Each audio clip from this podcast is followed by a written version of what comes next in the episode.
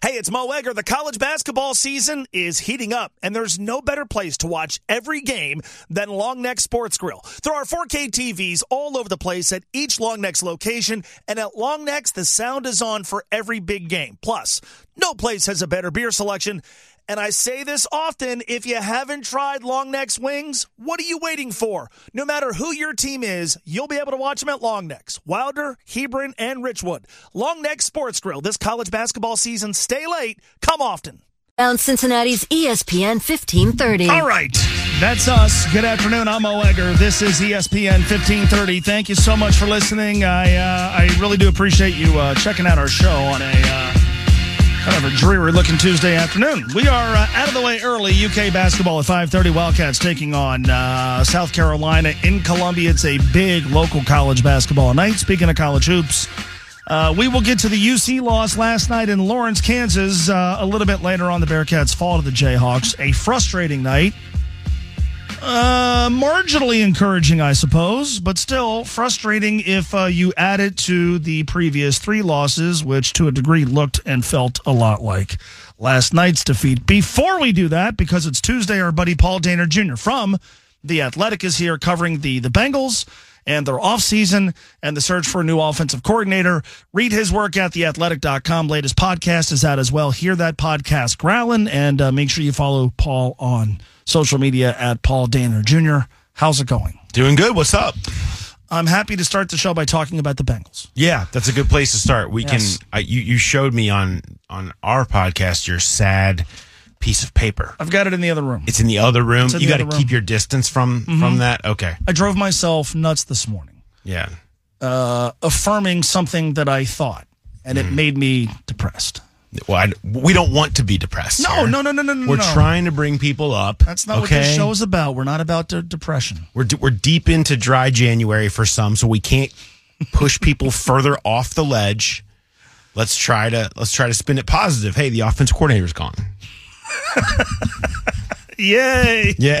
well, it's good. It's it's good news if you are uh, Brian Callahan or in his family, or Sure. I'm happy for Brian I'm happy for Brian. I mean, this is a, really a long overdue thing in my in my opinion. I feel like his his role in the Bengals' success over this period of time since he arrived here is maybe been the most underrated and under discussed of maybe anybody mm-hmm. just because he gets discredited because it's Burrow. He gets discredited because he doesn't call plays. He gets discredited because he's in the shadow of Zac Taylor when in actuality, I mean, he's really been hand in hand with Zac Taylor in every decision beyond just offense and the way that they structure everything, the way that they build leadership. But that's not really something people care much about. It happens mostly behind closed doors, and and he's not the one that is, you know, out there. Um, and so that kind of all flies flies by the wayside. I, it just took a while for people to realize it, but I, I think um, once teams started to dig in and see it a little bit better after a couple of years in the cycle, that's what how he you end up number one without a doubt on somebody's list like he was for Tennessee. Yeah, I mean, you know, you, you talk about well, folks focus on the the play calling, and folks focus on having Joe Burrow, and you know those are not insignificant things. No, but when I think of the the rebranding, the reimaging, and the the rise to prominence of the Cincinnati Bengals, I think of Joe Burrow, but I also think about a process that started in 2019 with a coach whose program has worked.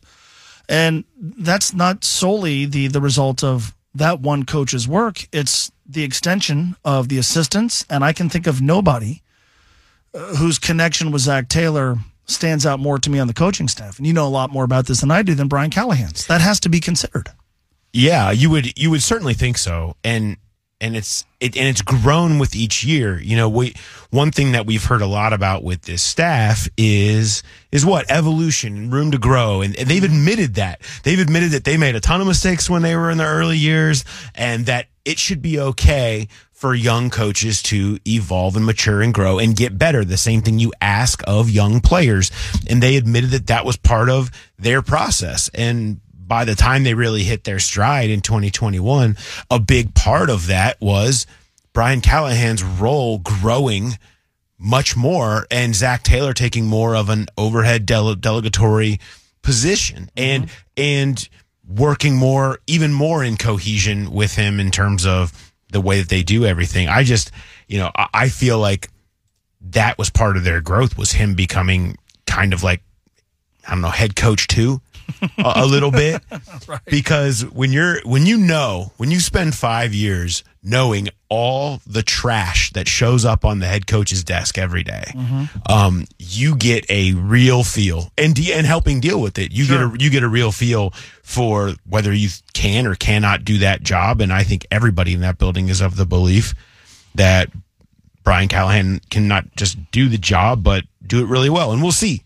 There's a lot of great coordinators that they get to the head coach job and Sure. it just doesn't work Yeah. for, for any number of reasons. And maybe that will be the case. Maybe it won't be. But I, I do think that he more, when you look at everything that's out there, he is more deserving of a chance and, and has as good a shot as any to succeed. I do think Will Levis could play. yeah. And so I, I, you know, is he Joe Burrow? No, but I, I do think there's at least a, a quarterback in place that he could build a system around and at the very least compete in that division. I don't want to.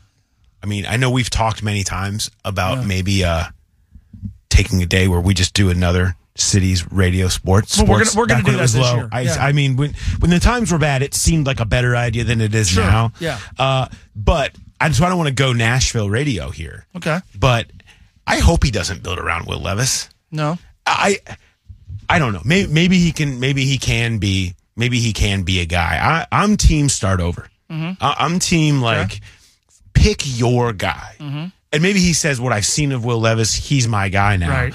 But it doesn't have to be somebody that plays right away because you have Levis. That'd be a good problem to have. I look if you if there's somebody there at seven, they pick at seven Yeah. who is who he believes in, who they as an organization believe in. Sure. Pick him. Let him let him sit. Let him sit behind Will Levis. See what happens.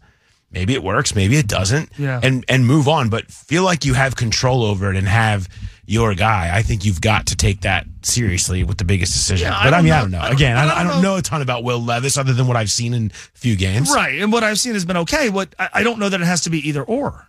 And and Mm-hmm. if it's not either or and it could be both options, that's pretty pretty good place to start. Nothing, nothing wrong with having two potential starting quarterbacks. Yeah. I mean, as long as one is clearly good. Right. well, or he could uh, acquire Jake Browning. also possible. Yeah, that's it. The the social media told me that was a possibility. They did. Yeah. The same hmm. social media that told me the Bengals are getting Chris Jones and Justin Jefferson and Yeah, and Joe Brady's coming here. Joe Brady's coming here and Yeah. trade for Nick Bosa. So same social media told me that Brian can pry Jake Browning away. Which one is that? That found, that sounds like even beyond Twitter. That's when you get into those weird ones that like The dark web. Yeah, that's dark web. The dark web. That's dark web. You can Yeah. get you can get Bengals rumors and like I guess like children for sale. All right, so catch me up. so uh, Dan Pitcher then becomes, for a lot of us, Yeah. the the guy that we want to be the heir apparent. But the uh, the rest of the NFL likes Dan Pitcher too. So where do we? Vegas, New England, New Orleans, New Orleans, yeah. have have have or will interview Dan about their offensive coordinator vacancy. Yes, Uh, why doesn't he just stay here? I think that's the plan. I mean, I, I think there's there are there's a couple of different aspects to this. One, ever somebody in Dan Pitcher's position, who he is, this is now a second year where he has been sought after for offensive coordinator. Let's not forget last year he could have gone to Tampa Bay, okay, and opted to come back here because he sees the path here. He saw the path here. Mm-hmm. That's important to remember when people are speculating. Why wouldn't he just go somewhere else? he already has shown his cards a little bit on that. Or at least that's the way he felt last year. Things can change, but he, there seemed to be a coming back here with the idea of, hey, this is a succession plan that I can get behind, mm-hmm. and, and and the path to where I want to go in my own personal life and career. That said, now why wouldn't you investigate what else is out there? Why wouldn't you hear what other teams have to say? Um, and see what that looks like. So maybe someone's going to blow you away with an offer and you get in there and you're sold on the place.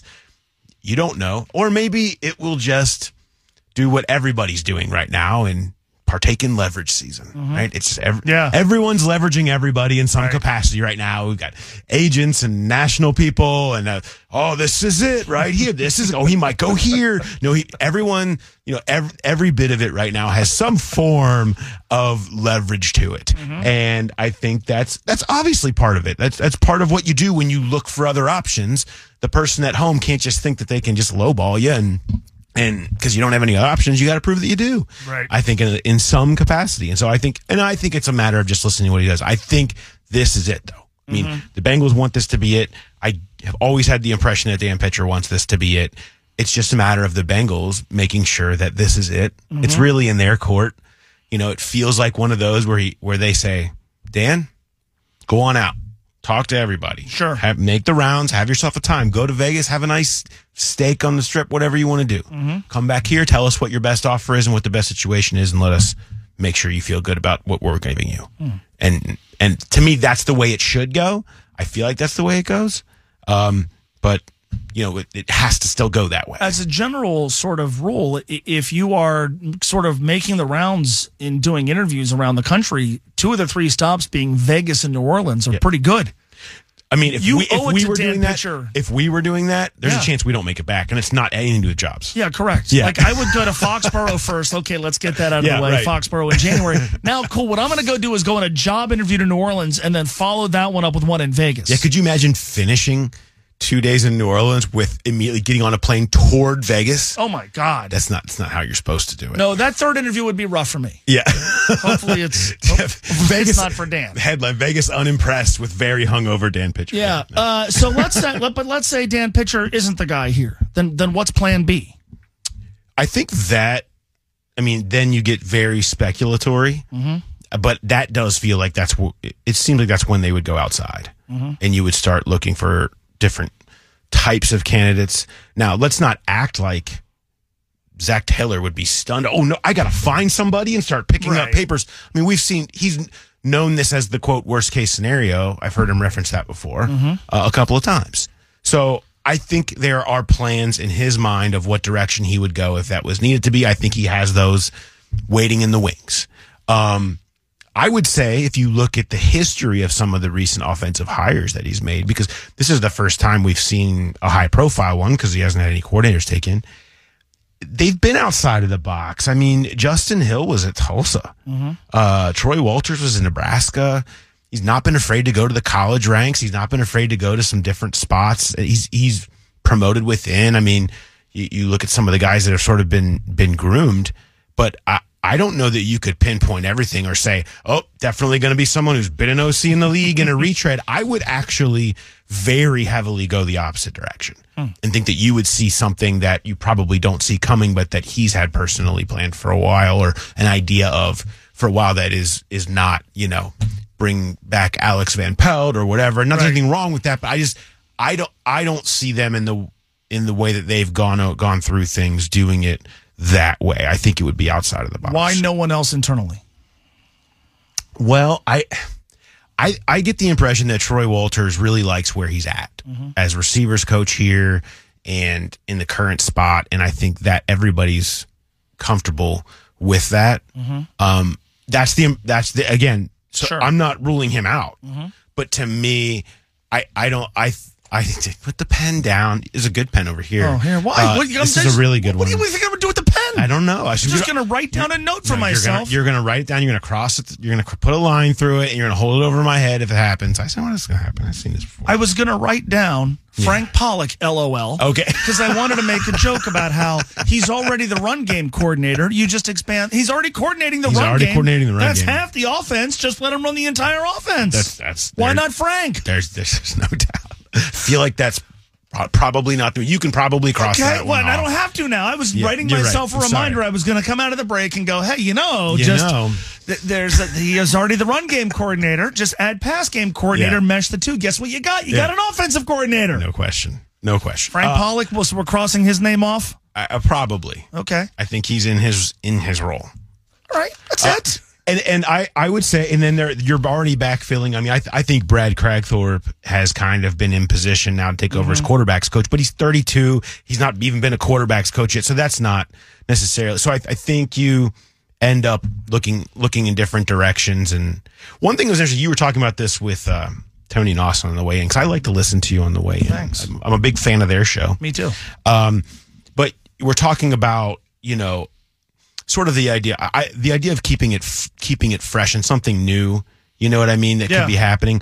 I I think that was something that Zac Taylor has referenced. Mm-hmm. Is he's been here for a while now. He doesn't want guys that have been in this building and heard the and gone through the cycle a number of times to feel like it's stale and not new and not old.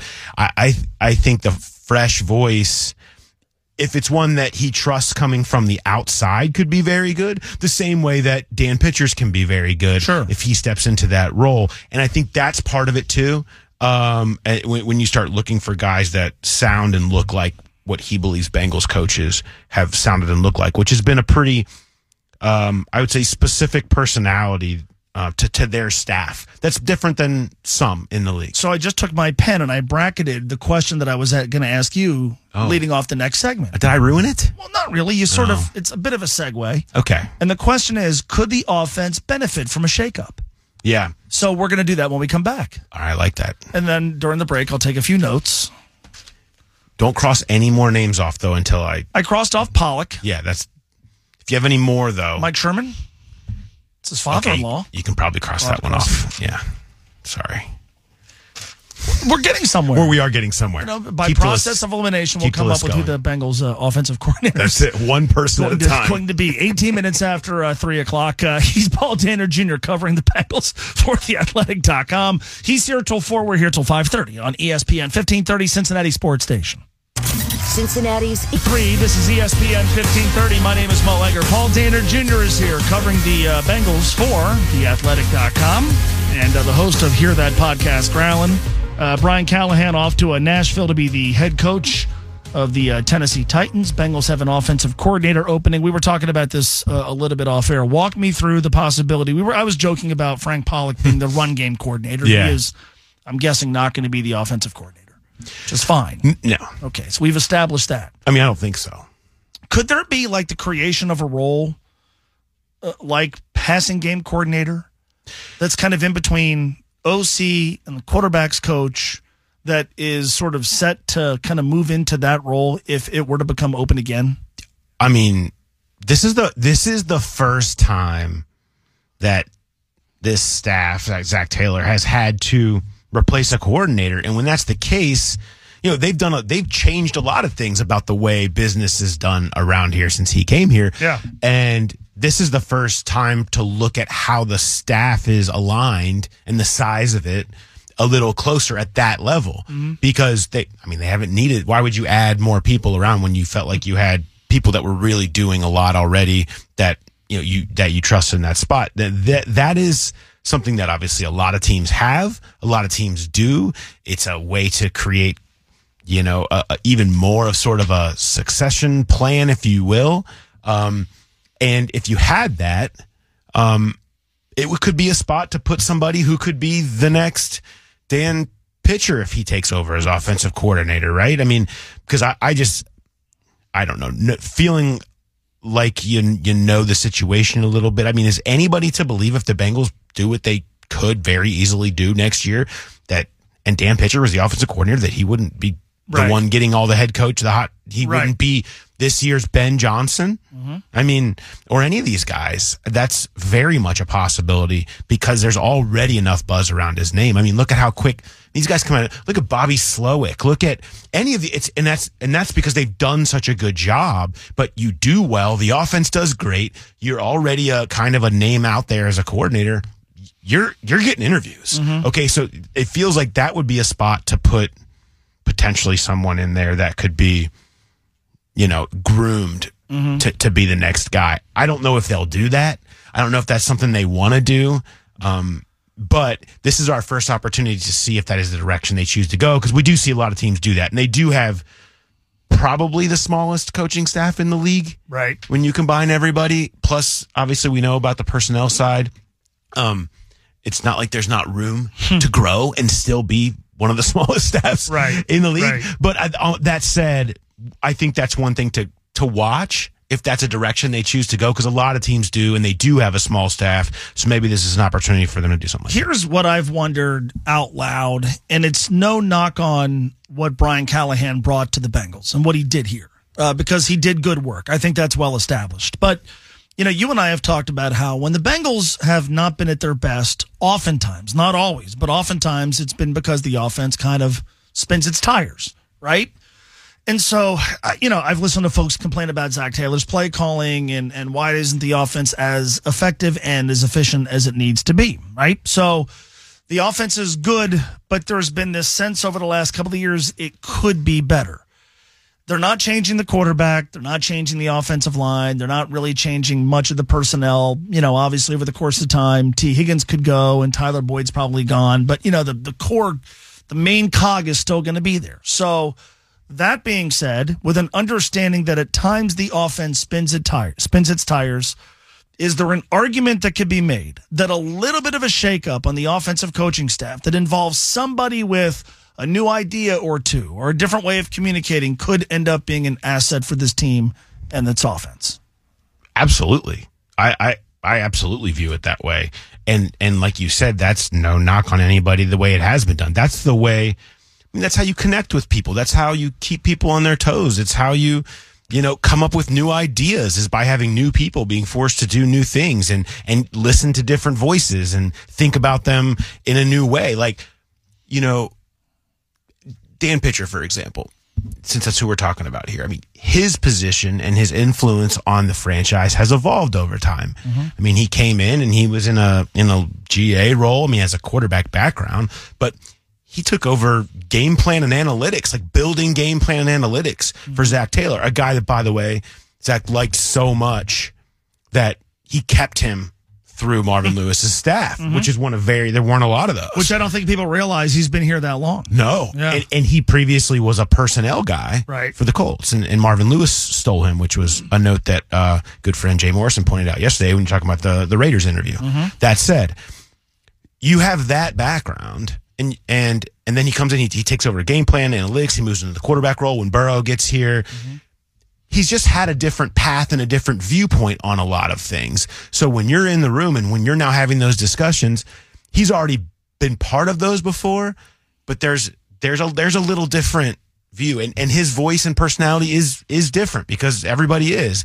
And maybe that he can maybe that hits certain people a new way. Maybe it's a different view on concepts or personnel groupings or anything like that that his background has a little bit different thought process on. And that helps keep things fresh when that's something that they kind of need to make sure that they're doing right now. Although I do believe that Joe Burrow, we're sure everyone knows that it better feel fresh this year because feel, he feels like a guy who's going to show up with an axe to grind this, this next season. Mm-hmm. Um, I think that's good. I think all of that, all of that is something that any team, any NFL franchise that is needs to evolve, but still is utilizes continuity from top to bottom the way they do has to constantly be having those tweaks from year to year that don't make it feel like oh doing the same thing again. Oh here's where we run this in practice. Like it, it has to it has to have a different feel a little bit more and and this could that's certainly a way that could do it.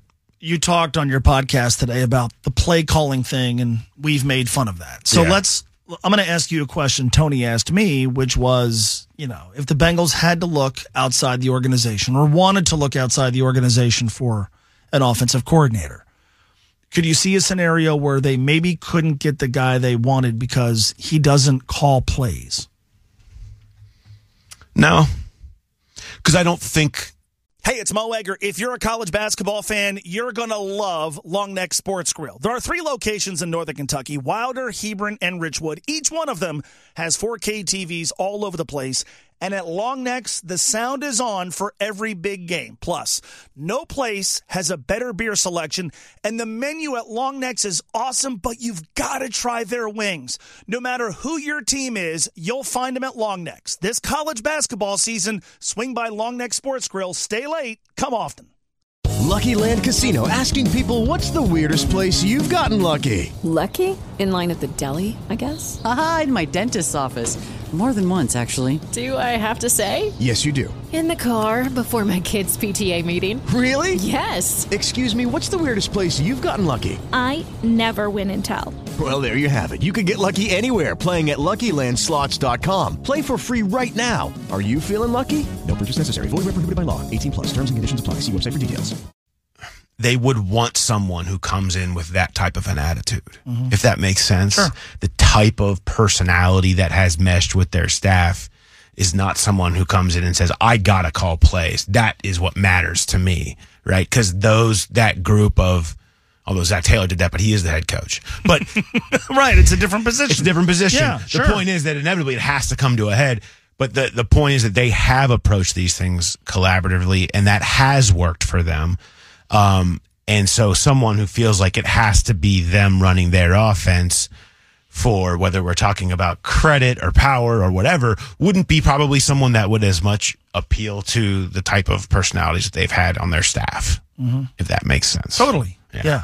Yeah. I, I wouldn't want to call plays if I was a coach. No. I mean, There's enough going on. there's just a, there's a lot to do, And it feels there's like- so much heat. The moment you call a play, like you are instantly someone wants you fired. Right. Also, if I was a coach, I would ask if I could coach from the press box. Yeah, I don't want to be in the cold. Heated. Yeah, no doubt. So I'm going to send the coordinator to the sideline. I'll be upstairs. I mean, I can use the headset to say, uh, we're going to punt here. I mean, we're going to go for two. Because you want to be the common sense guy. You've already created the job. I Yeah. mean, we know it's your My- job. most of my work is going to be done before the game. To the Yeah. point that when the game actually starts, my just kinda is watch. Very, very limited. I'll be like Dave Shula was, where you would just watch. We don't want that. Oh, we just watch. Where like you, I, I would watch the games and go, he looks like a guy that has just a really good view of the game. No headset, no chart, no clipboard. Like, well, what's he doing? I promise to come up to you and shake the front of your bill, your ball cap. Gary Reese. uh, all right, I uh, I do have other things I, I want to ask, including uh, you. Uh, you didn't do a mock draft yet, but you you wrote a reaction piece to a mock draft. That, it feels like it makes it worse. I was going to ask you what you prefer. uh, and then there's a piece in the Athletic that has the Bengals at the very top of a list. We'll spend some time on that as well. It's uh, 28 minutes away from uh, 4 o'clock. He's Paul Dehner Jr. My name is Mo Egger. This is ESPN 1530 Cincinnati Sports Station. Cincinnati. Chevrolet, home of lifetime powertrain protection and uh, guaranteed credit approval from their family to yours for life. Uh, KelseyChev.com. Bengals offensive coordinator Brian Callahan is no longer Bengals offensive coordinator Brian Callahan because he's going to go be the head coach of the Tennessee Titans. College basketball tonight. Xavier's at Creighton. Uh, tip off in Omaha at 8.30 on 700 WLW. UK is out South Carolina. Pre-game coverage bumps us out of the way early at 5.30 on ESPN 1530. Also in the area tonight, Miami's at Central Michigan. Ohio State's at Nebraska. And the Dayton Flyers in uh, Philly to take on LaSalle. Uh, Baseball Hall of Fame class of 2024 will be announced uh, tonight at uh, 6 o'clock. Brandon Phillips is on the ballot. He ain't going to get to Cooperstown, but if you're holding out hope that maybe somebody voted for him, pay attention tonight at 6 o'clock. Cincinnati has invited to a Major League Spring Training Camp catcher Matt Nelson and catcher Daniel Vellojin. And uh, hockey tonight, the uh, Blue Jackets skate in Edmonton. Paul Dehner Jr. is here from The Athletic. What's up? Uh, we're just talking football and Yeah, stuff. Is what's uh what else is on your list? Have we have we gotten all the way For- through it yet? We'll see. So I did uh, Callahan. Why him? Who's Yeah. next OC? Who goes with him? Is he going to take any Bengals coaches or people with him? I don't not if if if any they wouldn't be anybody Take Jake major. Browning. No. Okay. And then a pitcher, New England, Vegas, New Orleans. What if he leaves? Then who? Could offense benefit from shakeup? Mm-hmm. Sense of how offense could look different. Then headlines, which I just I just did, and then I I had uh, I wrote better process. I don't remember what that was in reference to. uh, one of your colleagues did a piece on the Athletic.com Oh, yeah. ranking the the playoff possibilities for non-playoff teams this year. Bengals were number one. I mean, how could they not be? Exactly. I don't. I don't. I mean, they're they're going to be a setup. They're going to have a great quarterback. They're going to have plenty of good players. So tomorrow, Mo, this is big. This is big. You ready? Ho ho. Mock off season is back tomorrow. Oh yes. The sheets, pull it out. I I so I spent a bunch of time Yes. going through this.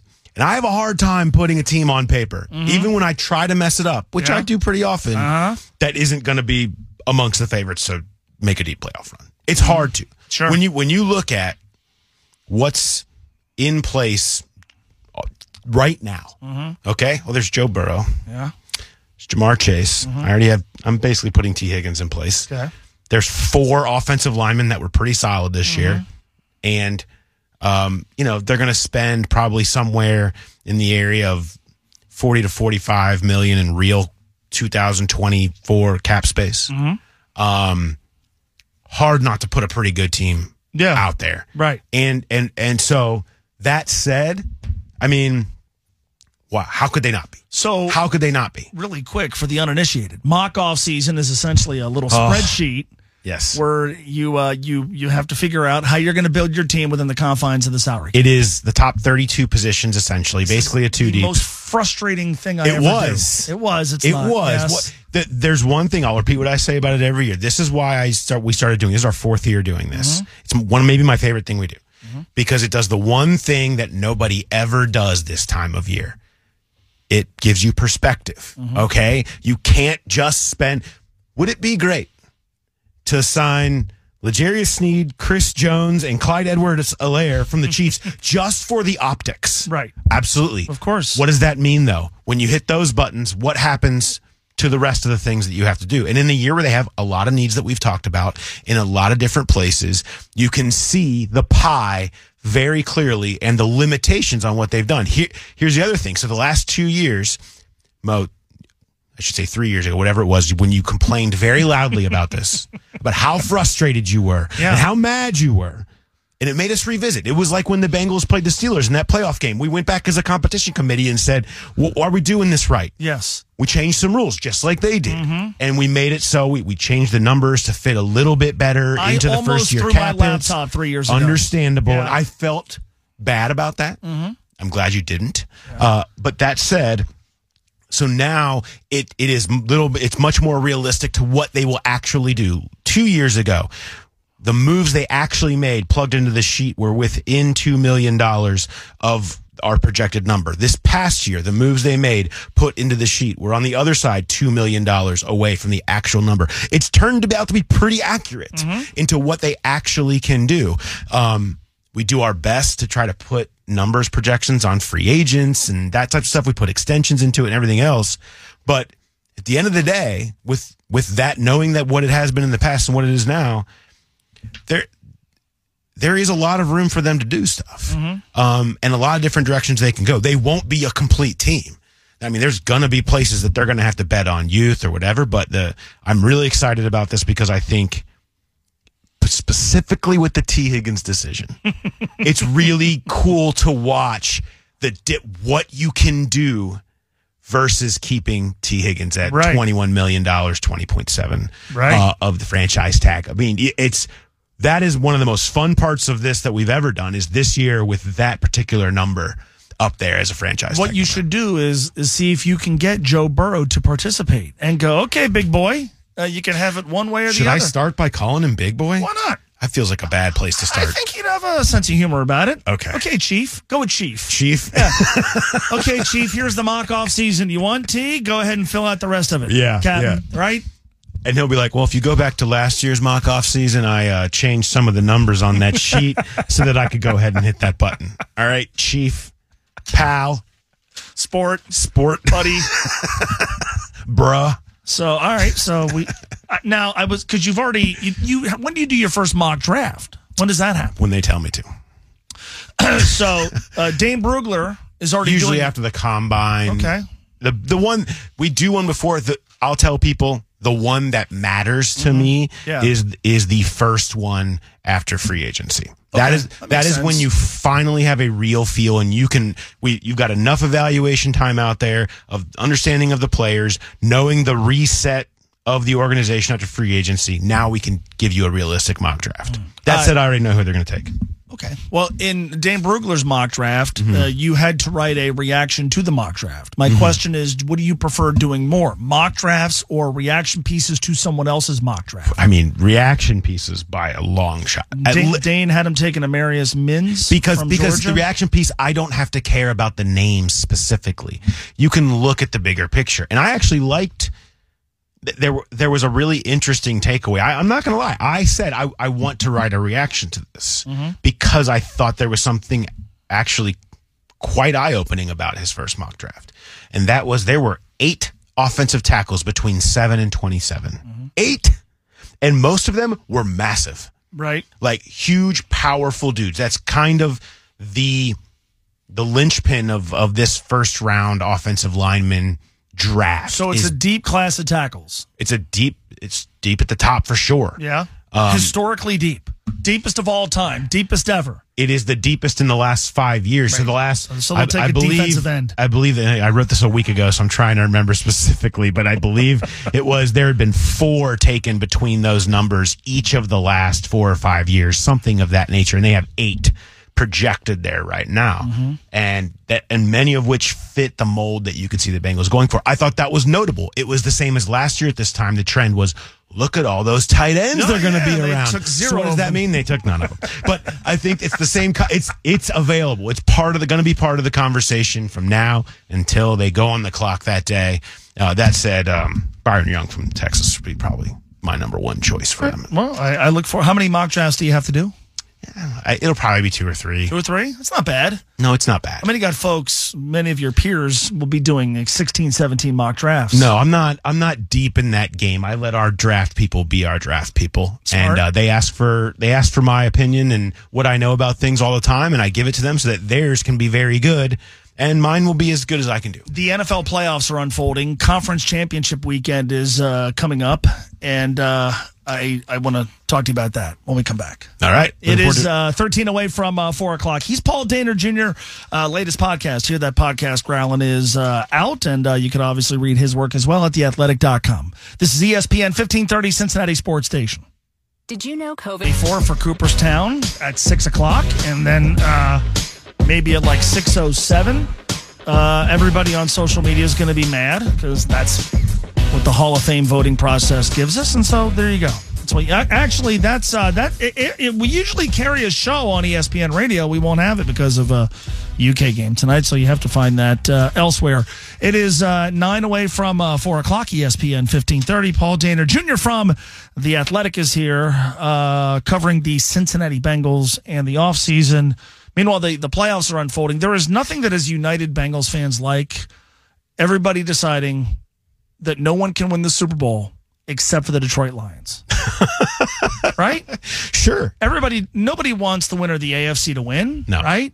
Now, I said this on the show yesterday. The Chiefs don't bother me like they do so many others. I appreciate excellence. This has been an excellent run. I don't get caught up in, I don't care about Taylor Swift. I, think Patrick Mahomes is a pretty good guy. Andy Reid seems like a nice man. I, I, I don't know any Chiefs fans, so they don't bother me. I, they don't bother me as much as I guess they're supposed to, I would say them winning validates the Bengals a little more too. right? They're the only team that's been able to stick it to them. Right? I mean, they're the ones that went into Kansas City and beat them. They've Yes. they've beaten them in the regular season more in more con- convincingly. I don't know convincingly, but done it more so than anybody else. To me, I'd look and say, sure, you want can you want people to continue to exalt Kansas City that in the year that Joe Burrow didn't actually play, Yeah. they went and won it, and the only team that's kind of been able to knock them off. You know, Brady did in the Super Bowl, obviously, but Sure. Yeah. I, I think that's that's a, that's a thing. You don't want Yeah. the Ravens. No, I Like, really you don't. Can't, you can't want that. I really don't. If you're, I mean, if you're but like- really, but like, all right, I'll, I'll step away from. Okay, they're an AFC North team. I like Lamar Jackson. yeah, I love watching him play. Yeah. He's a blast to watch, and I I like him. And you know, the only box he has yet to cross off is winning the Super Bowl, I was and it's going to happen at some point. He's going to win one at some point. Why not now? I was happy for him. And then retire. Yeah. I I thought Saturday I, I stood here and this isn't just me you know CYA and here. I, I I stood here last week and I talked about how I thought Houston was dangerous going into Baltimore. Mm-hmm. And I tr- and I still feel that was the case. Yeah. Because this was the moment that I think everything changed for Baltimore. It ended up exactly in the scenario they did not want to be in. They felt like they'd dominated that first half, but yet there they were tied coming out of halftime. Mm-hmm. And that was the point where you wondered about these Ravens.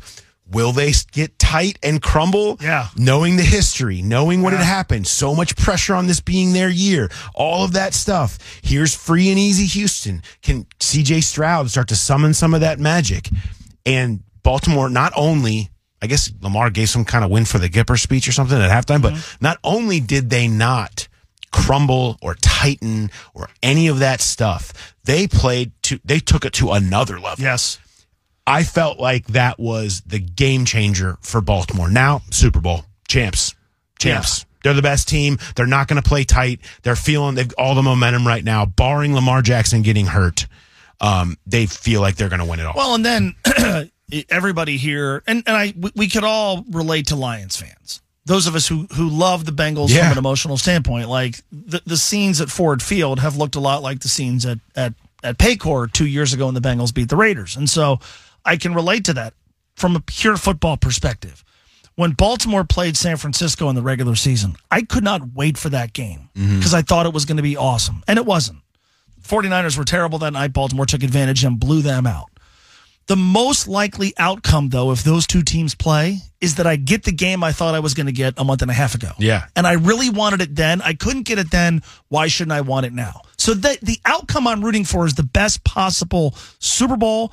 Also, I think I'm going to bet both favorites. Yeah. But from a pure football perspective, I think Baltimore and San Francisco give us the best opportunity for just a great game involving the best two teams.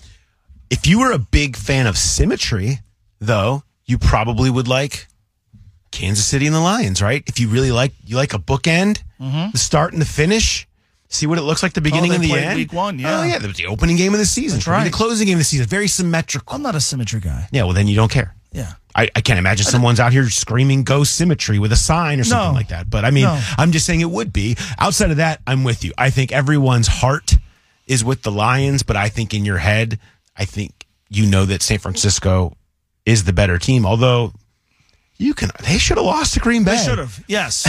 and if they don't have Deebo Samuel, then I That I- changes things too. big time. But that said, I still think Detroit's pass defense is uh, gonna be the weakness. That is the difference in that game. I just think they'll be able to take advantage of it. And San Francisco does everything, everything so well. And I, I think that will take it. That that will be the difference. in San Francisco goes goes Also, on. I mean, you guys who cover football for a living, you hate media day. Dan Campbell on media day will be asked to go viral any number of ways, and I'm not looking forward to that. No. I, I, I like that guy, but I, I'm not looking forward to that. Well, yeah, there there will be many.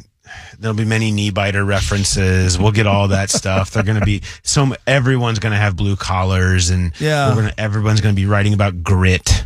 Yeah. it's going to be. I know, was that- watching the pregame show before that game on Sunday, and Jason Garrett, who like looks like a mannequin, like he, he like literally looks like a mannequin. Like in the pregame show, here's this former NFL coach. Like, well, what do you think, Jason? He's like, ah, three one three grit. Like, you're paying him for that?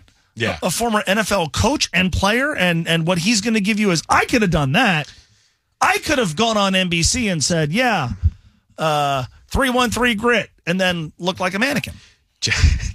Jason Garrett is about as good in front of a mic as he was with a headset on. It's not good. Has a human being ever looked more like a mannequin? No, No. The answer is no. no, that's a that's an old Seinfeld right there, where Elaine, where Elaine looked like the, Or that in movie store. with the lady from Sex and the City was a mannequin and then came to life and it got and then the movie mannequin, right? Yeah, In that movie, yes. yeah, yeah, sure, Yeah. sure. There you go. All right, we'll uh, we'll talk to you. We'll see you next week. I, I look forward to that. Yeah. it'll be great. It will be. Who knows? Maybe we'll, maybe there will be a new offensive coordinator, or maybe we'll still be talking about the tr- Oh. the fateful trip from New Orleans to Vegas. That Such a nasty combo. you should see if like you could tag along and bed yourself with Dan Pitcher. I might do it even if I can't find him. Make sure you read Paul Dehner Jr., theathletic.com. Hear the podcast where you get your podcast. Hear that podcast growling. And uh, follow Paul on uh, Twitter slash X at Paul Dehner Jr. I have a very, very sad, sad, sad piece of paper in the other room. I'm going to get it. We're going to talk about last night's Bearcat game, even though it really doesn't apply to last night's Bearcat game. When we come back, it's uh, coming up on 4 o'clock. My name is Mo Egger. Thank you so much for listening. This is ESPN 1530 Cincinnati Sports Station. This report is sponsored by 1530. Hey, that's me. Good afternoon. This is ESPN 1530. Thank you for uh, listening to our show today.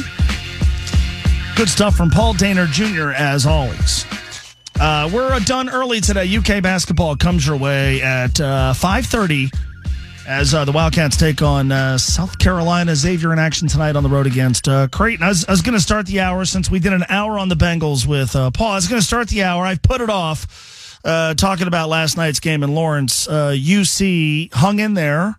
They covered the spread, but they did not win, falling to the Kansas Jayhawks. Cincinnati gets through the first six games, two and four. We said that was worst case, and they hung in there against you know kind of the signature school of the Big Twelve a nationally a national powerhouse, uh, a, a, team that I, I, think is a rung below the absolute best in college basketball. But certainly nobody would be surprised if the Jayhawks found themselves uh, playing deep into March. And yet, a lot of us walked away from that game last night feeling disappointed and frustrated. I think in large part because some of the uh, issues that have plagued this team in other Big 12 losses cropped up last night. And had they not been issues last night, perhaps the Bearcats would have pulled off the upset. So we're, we're going to do all of that. But as you're likely aware, our friend uh, Bearcat uh, Bearcat Journal's Chad Brendel has uh, like a caravan or has had a caravan of folks uh, that have made the trek with him to uh, first Kansas City, then to, to Lawrence,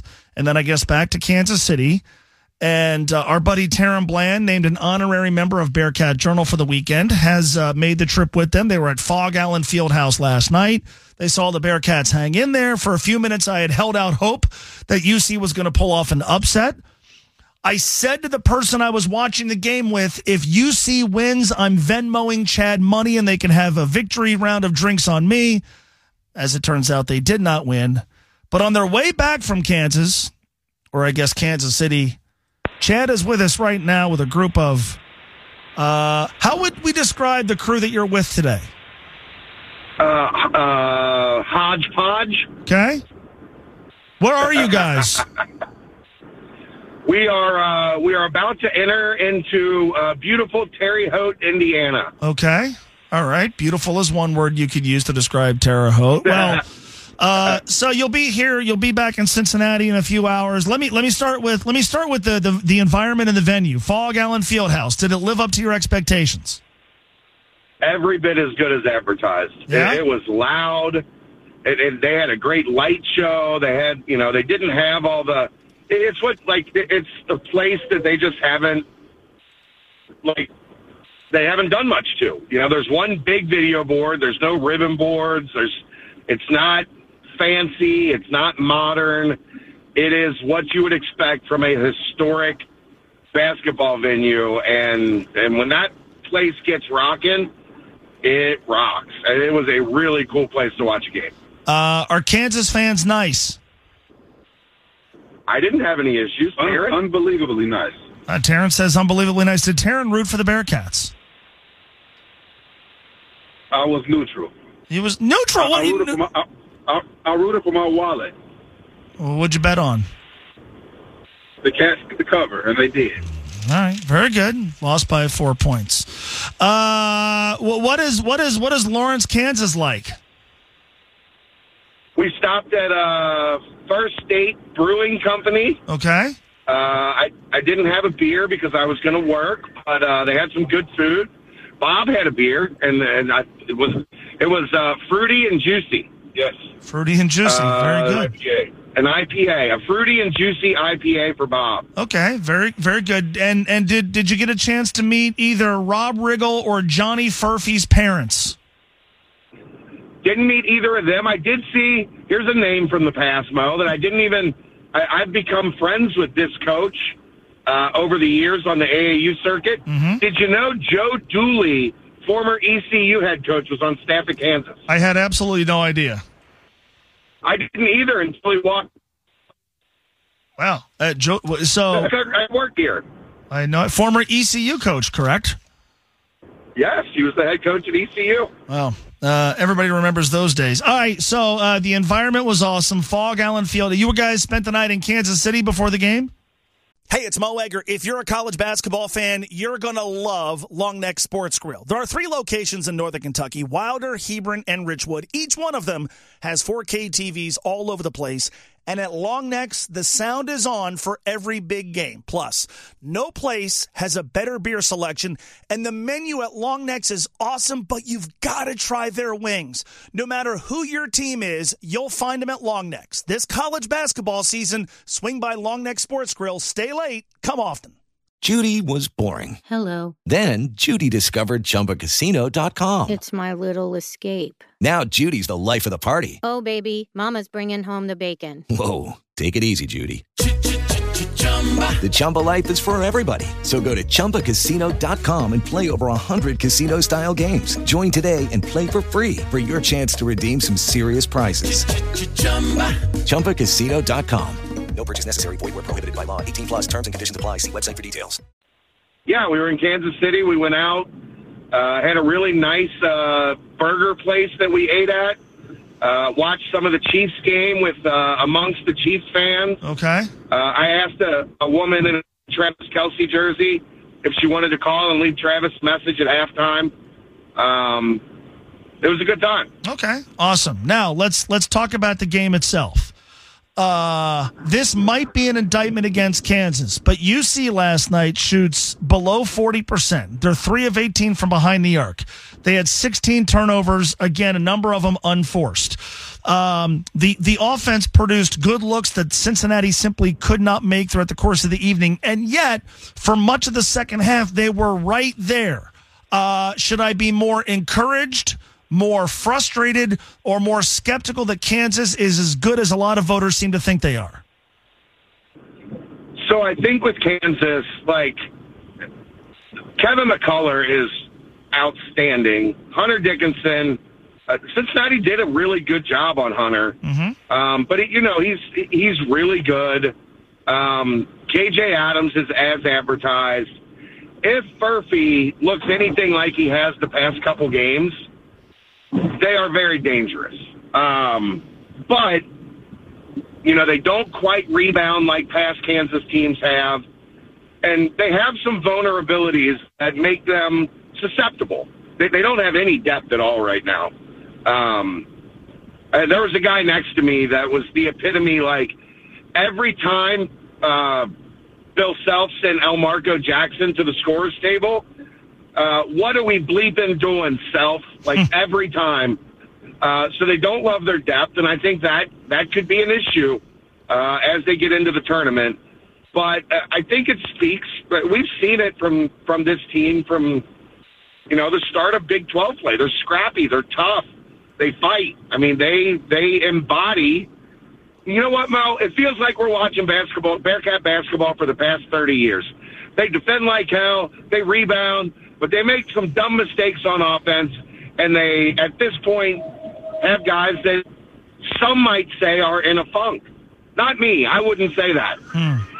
Well, I, I would, Wouldn't and, and, and others would use language stronger than that. And I, I'll get to Johnny Furphy here in, in a second. That game, and look, Dan Skillings played well last night, right?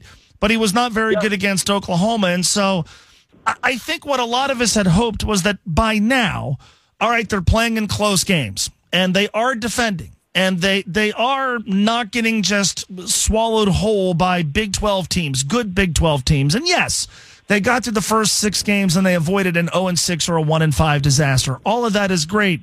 But man, a game like last night just calls for someone offensively specifically to take it over and and that guy has yet to emerge and i don't know that that guy has emerged to the degree that you can count on him to help them win the sort of games they still have in front of them uh, on so many occasions between now and the end of the season Mo, I think the ultimate fear right now is is that guy on the team? And if he is on the team, is he still probably maybe a year away for like a, a Day Day Thomas or a Jizzle James or a Dan Skillings? Um, are any of them going to be able to get there this year? The early returns in conference play are not consistently. You know, we've seen all of those guys have their moments and step up, but on a night in and night out basis, Kevin McCullar is a perfect example. He didn't have a great game last night. It was five of 17 from the floor. Cincinnati really made him work. Uh, John Newman made his life difficult, but you know what? He had 20 points. and they won by four.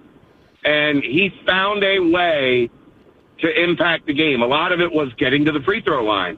And, you know, I, I just don't know that they have that guy that, that come hell or high water, I'm going to have 17 every night. Like, who is that guy on this team? And I worry that even if he is on the team, he might not be there this season. Um, so that is, I think, a legitimate concern.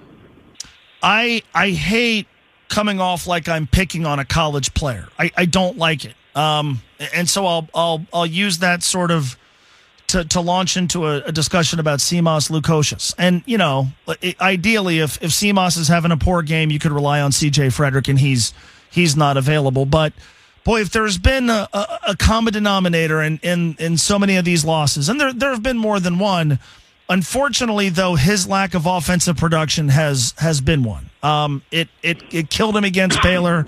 It hurt him against Xavier, and God knows it hurt him last night. And the frustrating thing, I'm sure, for him is he's had some unbelievably good looks. Now, to his credit, he was terrific yeah. against TCU, but he's had some unbelievably good looks. When he's not making those for a guy of his experience, for a guy of his I, I think overall, just profile. I, I, I don't know what else I can get from him if the, the looks that he was missing last night aren't falling. The problem though is okay, you take Simas out. Who who plays for him? Right. I, I, I mean, I don't have an answer because of his passing.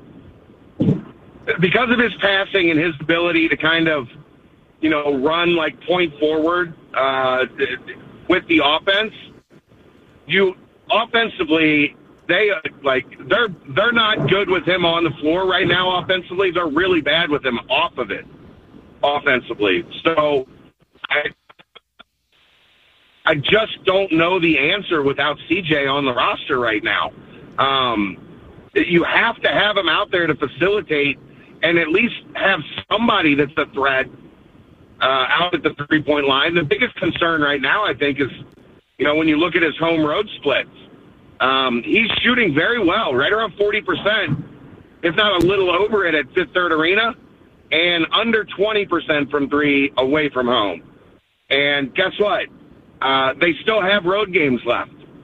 So that that's a problem if you can't get anything from him away from Fifth Third Arena. They are averaging in Big 12 play over 13 turnovers a game, 16 last night, and so many of them unforced. Uh, how does that get better?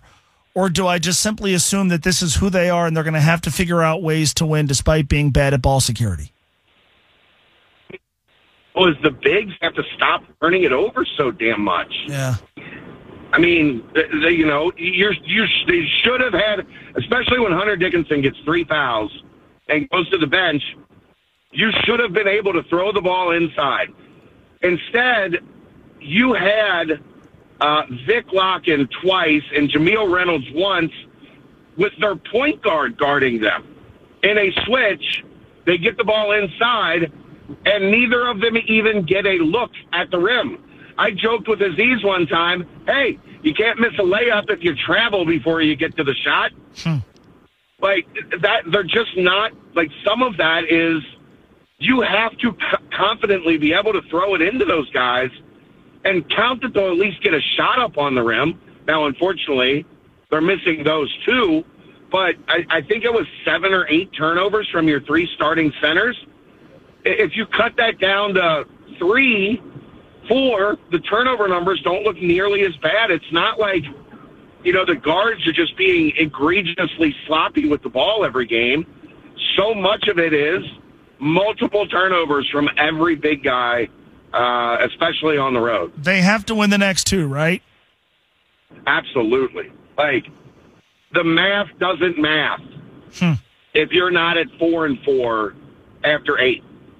Like, if the goal is to get to nine or ten wins to give yourself, you know, the best chance at the NCAA tournament, boy, if you're if you're three and five with you know what ten games left, and you got to get to nine, you got to go six and four over that stretch.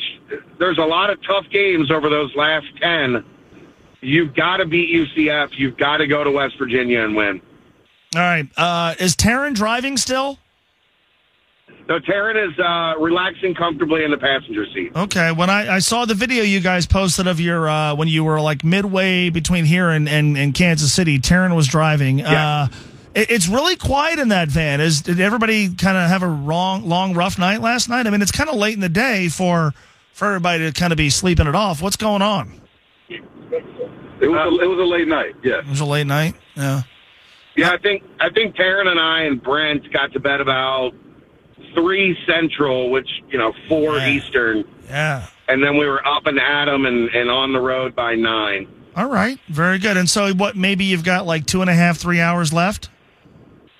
Two hours and forty six minutes Wow. until we arrive at uh, the the Palatial iHeart Studios. Fantastic. Well, uh, travel safe the rest of the way. I appreciate you uh, chiming in. Give everybody my best. Tell Taryn. Taryn, we're looking forward to having you. Not that Sean today and Drew yesterday haven't done a great job, but we, we love having you here and looking forward to hearing more about your trip and your your time as a UC fan. And uh, the the Allen Fieldhouse looked awesome last night. I've seen a lot of photos, and I wish I could join you. I badly wish you guys could have seen a victory, but nonetheless, uh, hopefully, uh, hopefully they, they win the next two, and we can start talking about this team's uh, NCAA tournament bona fides again. Travel safe, guys. Thank you.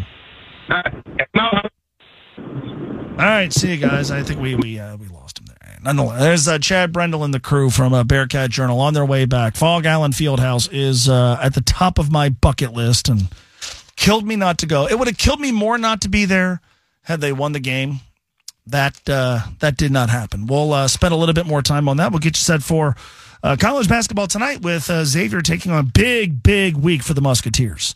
Uh, Creighton on the road, UConn on the road, uh, on the heels of three consecutive victories. You talk about a team that did what it needed to do. Now they didn't play great by any stretch of the imagination, certainly on defense against Georgetown on Friday, but they did what they needed to do to put themselves in a position to have these games perhaps serve as a launching off point. Uh, uh, building an NCAA tournament resume. We're going to get to uh, all of that, and th- there is there is something that people often say about UC basketball, and I wondered, God, is it really true? And well, I'll have the answer for you here in uh, just a bit. More as well on uh, Brian Callahan. Uh, moving on from the Bengals to be the head coach of the Tennessee Titans as well on ESPN 1530 Cincinnati Sports Station. Cincinnati. Three after four. This is ESPN 1530. Make sure you uh, download the iHeartRadio app. And uh, if you missed yesterday, and I, I have to put the other one specifically up on the web, I didn't have a chance to do that this morning. We had uh, some guests with us in studio. We had Edwin Arroyo and uh, Jay Allen, a couple of Reds prospects in studio. If you listen to yesterday's show in its entirety, on the iHeartRadio app, which you can find uh, right now. You can listen to that. I also podcast separately, and I'll, I'll put Jay and Edwin up uh, when I have some time, either tonight or tomorrow. Brent Suter is now with the Reds. He's a Moeller product. He is a really good dude. Uh, he he's a guy that we've been uh, lucky enough to have on our show. Uh, on a couple of different occasions, and I think he's going to be a great addition to the Reds bullpen. I think he's going to be a, a great addition to the Reds organization off the field as well. Um, he was with us in studio for like a seven or eight minute conversation, and it was awesome. And if you missed it, Hey, it's Mo Egger. The college basketball season is heating up, and there's no better place to watch every game than Long Neck Sports Grill. There are 4K TVs all over the place at each Long Neck's location, and at Long Neck's, the sound is on for every big game. Plus, no place has a better beer selection. And I say this often if you haven't tried Long Neck's wings, what are you waiting for? No matter who your team is, you'll be able to watch them at Long Neck's, Wilder, Hebron, and Richwood. Long Neck Sports Grill this college basketball season. Stay late, come often. With the Lucky Land slots, you can get lucky just about anywhere. This is your captain speaking. Uh, we've got clear runway and the weather's fine, but we're just going to circle up here a while and uh, get lucky. No, no, nothing like that. It's just these cash prizes add up quick. So I suggest you sit back, keep your tray table upright, and start getting lucky. Play for free at LuckyLandSlots.com. Are you feeling lucky? No purchase necessary. Void where prohibited by law. 18 plus terms and conditions apply. See website for details. Uh, I'm not just saying this because it was on my show. If you missed it and you love the Reds, you'll like this conversation. This dude is pumped to join this team and not just because it's his hometown team. So you can find that and so much more. You can uh, find that interview on the iHeartRadio app. You can find it on the podcast page of ESPN1530.com. You can find it on my website at E ESPN1530.com. Podcast of our show, a service of Longneck Sports Grill.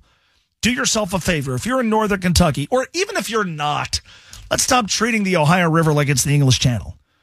Uh, tonight for dinner, cancel what you're doing. Go to Long Necks, get the wings, bring them home, or eat them at Long Necks. Wilder, Hebron, and Richwood. So, um, the game last night, unfortunately, uh, our, our guy Johnny Furphy goes off and has a career night against the Bearcats 23 and 11 on 7 of 8 shooting, 3 for 4 from behind the arc. This is a player who scored five points against Tennessee, six points against UConn, one point against uh, Indiana. He had a four point game against TCU. He scored five against Marquette. He was held scoreless against UK. Uh, for all the talk of Kansas weaponry, uh, we didn't spend a lot of time yesterday talking about Johnny Furphy having a big game. And every time he scored, they showed his parents in the stands. and let's be honest, the last name Furphy is funny. Uh, and so that's not something we expected, but but but unfortunately, unfortunately, how they lost followed kind of a familiar pattern that I think you could say how they lost was to be expected. It is, on one hand, very encouraging. They went to Phog Allen Fieldhouse. And in a game where they were down, I think at one point 21 to 11, and it felt like, whoop, this is about to get out of hand. Or uh, in the second half, after UC came back and, and tied the game, and in the second half, Kansas jumped out. I think what it was a, a seven point game at like the 14 minute mark. And you're thinking, oh boy, here we go. This is about to get out of hand. And UC had a response and they made it a game. Uh, and they fought and they clawed and they showed toughness and, and, and did all those things that are, are great. And you should hang your hats on them. And look, to a degree, man, I don't think this Kansas team is great. Kansas is the signature program in the Big 12. They went to Phog Allen Fieldhouse. They covered the number. This game was was in doubt uh, up until and I, I think about the four minute mark last night. That's good. That's that's better than a lot of people thought. Certainly better than a lot of people thought prior to Big 12 play starting. But I, I think what made last night more frustrating than you might argue it should have been. Look, on, on one hand, you could say, God, they, they lost to Kansas by five. Like, come on, are you kidding me? You're balking at that? Well, yeah. Because so many of the issues that cost them a chance to win the game last night have been issues well, for a large chunk of the season. The game's script felt kind of familiar. The other team jumps out to a lead. Cincinnati has to spend a lot of time playing from behind. They end up not being very good with the basketball, a lot of turnovers. They end up missing a ton of wide open shots, both at the rim and from behind the arc. And they lose a game that was there for the taking. Now, let's be honest, they deserve credit for how they beat TCU a close game and uh, winning at BYU, which nobody expected. That's awesome. I I maintain that this program is going in the right direction. I maintain there's something to be encouraged by when you look at how they've stood in there against good teams. I mean, we're talking about I think six legitimate NCAA tournament caliber teams. I don't think Oklahoma's great. And I don't think Kansas is as good as Houston, who they play twice the Bearcats do later in the season. But these are good teams. And Big 12 play is tough. And they are two and four, which we said at the end of the first six games that had to be worst case. And so we're here. Now they've got to win their next two. And if they do, we'll take four and four through the first eight Big 12 games. But if if we're talking about their chances of maybe exceeding everybody's expectations and providing the most tangible evidence you can that the program is in great hands and going in the right direction, which is to make the NCAA tournament, I think you are being fair if you are skeptical that they can do that if they keep getting their own way the way they have. That's not to discredit their opponents, but now for a while we've talked about God, UC's offense works, except outside shots aren't being made and inside shots aren't being made. How many times this year have we talked about the long, long list of layups that Cincinnati has missed? How many times this year have we talked about their uh, bad ball security and the fact that this team, for whatever reason, it's guards and it's bigs. Uh, they they just they have a hard time. They made a run at the end of the first half to tie the game from the 331 mark until their the very end of their last possession of the first half. They didn't turn it over, and what did they do? They climbed back into it and tied the game at the half. Like and and the turnovers, and it's it's been a, a refrain now for a while, but the, the turnovers are mostly there are exceptions are mostly unforced, and there are so many of them relative to a team that doesn't exactly play at a very very fast pace. Uh, there's a lot of season left. I believe what we're six weeks away from the end of the regular season. But we are now in the second half of the season, and they have played enough games 20, I'm sorry, 19 of them that, you know, you're being fair if you go, what they've shown us is what they are. Not that they can't improve because teams do get better, but how much of what they've shown us is what they are? And I think in relation to turnovers, bad shooting, not finishing at the rim, and even bad free throw shooting, which, you know, was an issue early in the game, and then they were much, much better. UC last night shot 78% from the free throw line, 78.3 to be exact, 18 of 23. That'll work, but it's still a team that has shot itself in the foot at the free throw line this year. Is this what they are? And if the answer is yes, in this league, look, the schedule, maybe they're not going to have to go to Lawrence anymore. Maybe they don't have to go back to Waco, but a bunch of pretty damn good teams, including two against Houston. They have the Texas Tech game. going to Morgantown and winning is, is not going to be easy by any stretch. And the UCF team they play on Saturday beat Kansas, albeit in Orlando. They have a road win against Texas. So the the longer you do something, the longer your team um, goes committing the same sort of mistakes or losing because of some of the same reasons. You just you, you assume that this is what they are, right? I mean, in football, if if you spend 12 games out of a 16 game, or sorry, out of a 17 game season being a, a, bad pass protection team, and that continues to kind of limit your offense, you get to the latter part of the schedule and you go, you know what, we're just a bad pass protection team. Now we got to figure out a way to win in spite of that, way, the Bengals have done. Well, if you're a team that's not great with the ball, inconsistent shooting, and I think on top of everything, for as much as I like so many of the individual pieces, and as much as their experience in the Big 12 now could provide a payoff down the road this year and certainly next season, like right now, in a game that was there for the taking, nothing at all against Dan Skillings. The Bearcats got good Dan last night. But who are you counting on? Who you counting on to get you a bucket? Who you counting on to create a scoring opportunity for themselves? Who you counting on to throw it to and say they're gonna gonna figure out a way to to stop the other team's run? Who you going to go to? Four minute game. We're down two. We've got to tie it or take the lead. Who you going to go to? The other team's on a six nothing run, and this is starting to get away. And you know, last night somebody did emerge, and it was Dan Skillings, and that was terrific. But are you counting on him? He had one point against Oklahoma. I don't, again, like talking about individual players because it sounds like you're picking on a college kid, and I'm I'm really reluctant to to do that. But for for all the good things this this team has done this season, and for as encouraging as I think their play, their overall play over the uh, first six Big Twelve games has been, um, if if you had held out hope that this particular bunch could have its name called on Selection Sunday, without the emergence of a go-to guy, uh, with turnovers continuing to be an issue, with their problems finishing at the rim with their issues at the free throw line, which again were not a problem last night, with their overall inconsistency shooting it from the outside, I, I, I don't I don't know I don't know how they do that. I, I, I don't know how they accomplish. I don't know how they accomplish the goal of getting to the NCAA tournament in a league this good when so many of those issues that have cropped up now repeatedly, going back to when they lost the first time this year to Xavier, if those issues keep cropping up and they have such a small margin for error to begin with, how does this team accomplish what so many of us, myself obviously included, wanted to accomplish, was which is to to to be good enough to win enough games, be more than competitive enough to get to the NCAA tournament. Like on on one hand, God, they were right there, and I do think they're close, and I think there's something to be said about being close. But we've done the whole they're close thing now for a while.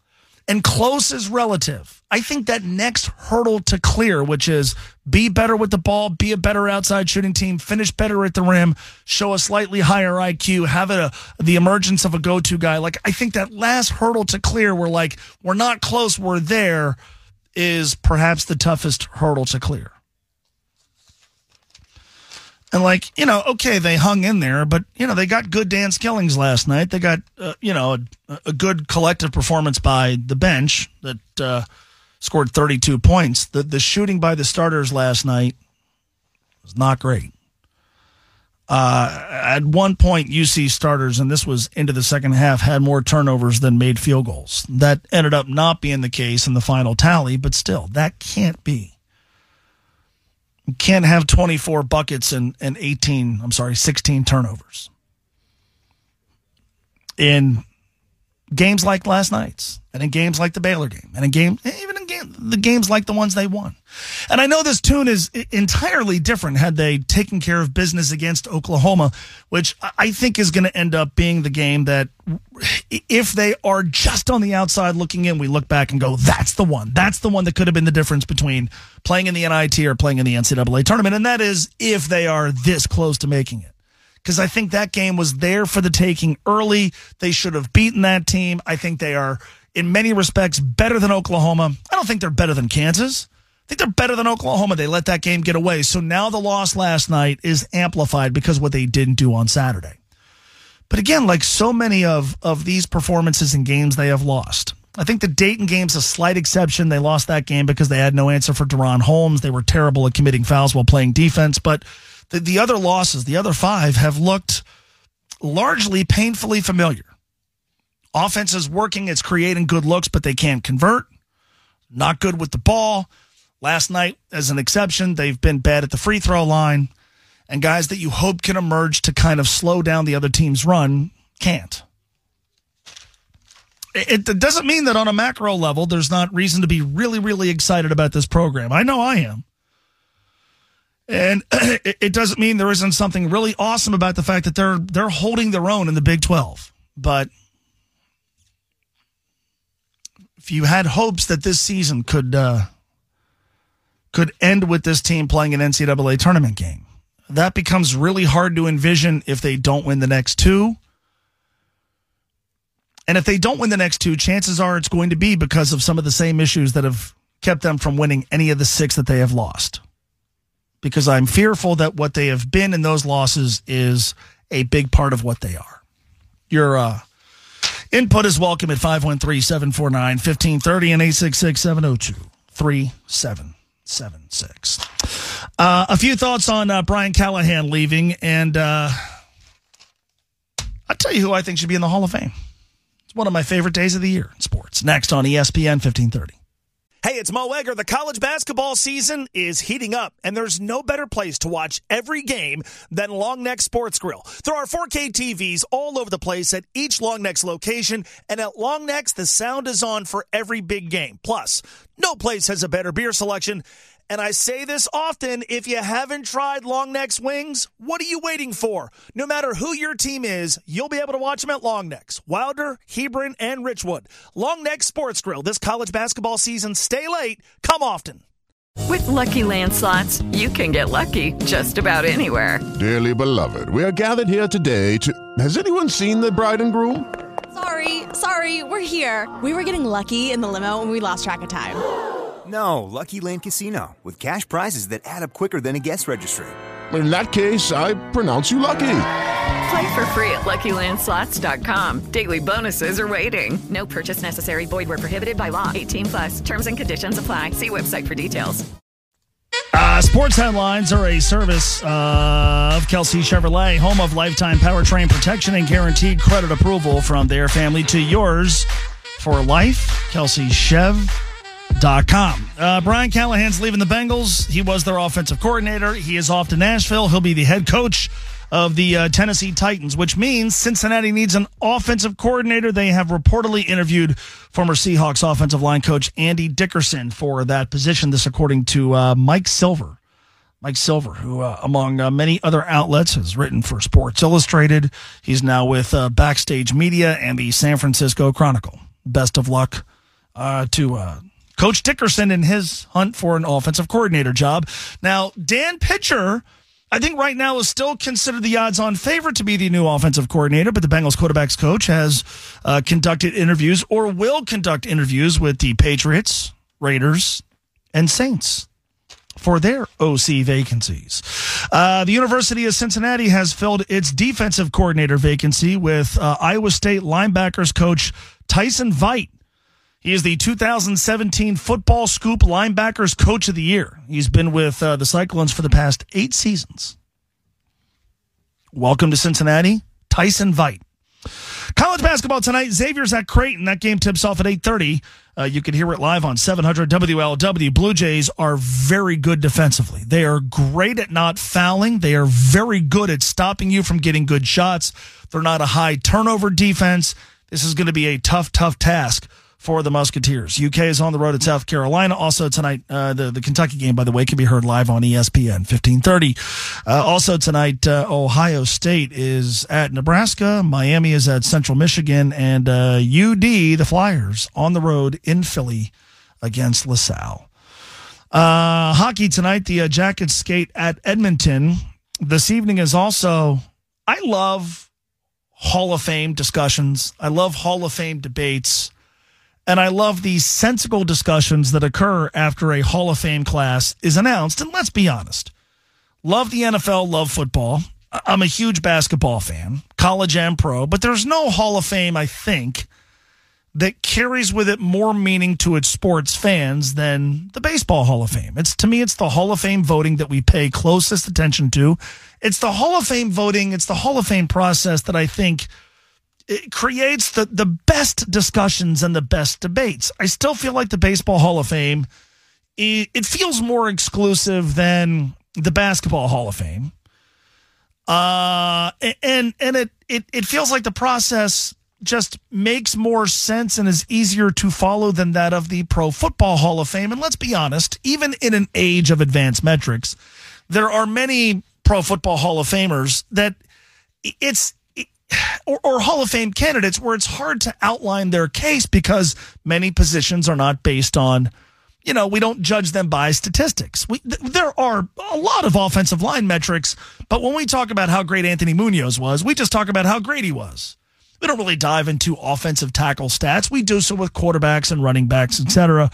But I also think football is a little bit more difficult to compare eras, and there are more positions in football that I think it's harder for folks to wrap their brain around statistically what is and isn't a Hall of Famer. Baseball's become more difficult in that regard because we've had to recontextualize 5,000 or 500 home runs and 300 wins because we really shouldn't be documenting pitcher wins and losses.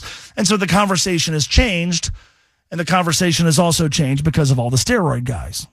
And then because we have so many either alleged cheaters or proven cheaters on the ballot, then everybody gets butthurt about, you know, folks like me who would be okay putting in, for example, an Alex Rodriguez or a Manny Ramirez and the, the folks who don't want to do so. I think there are at times really good discussions about guys who have been connected to cheating in baseball.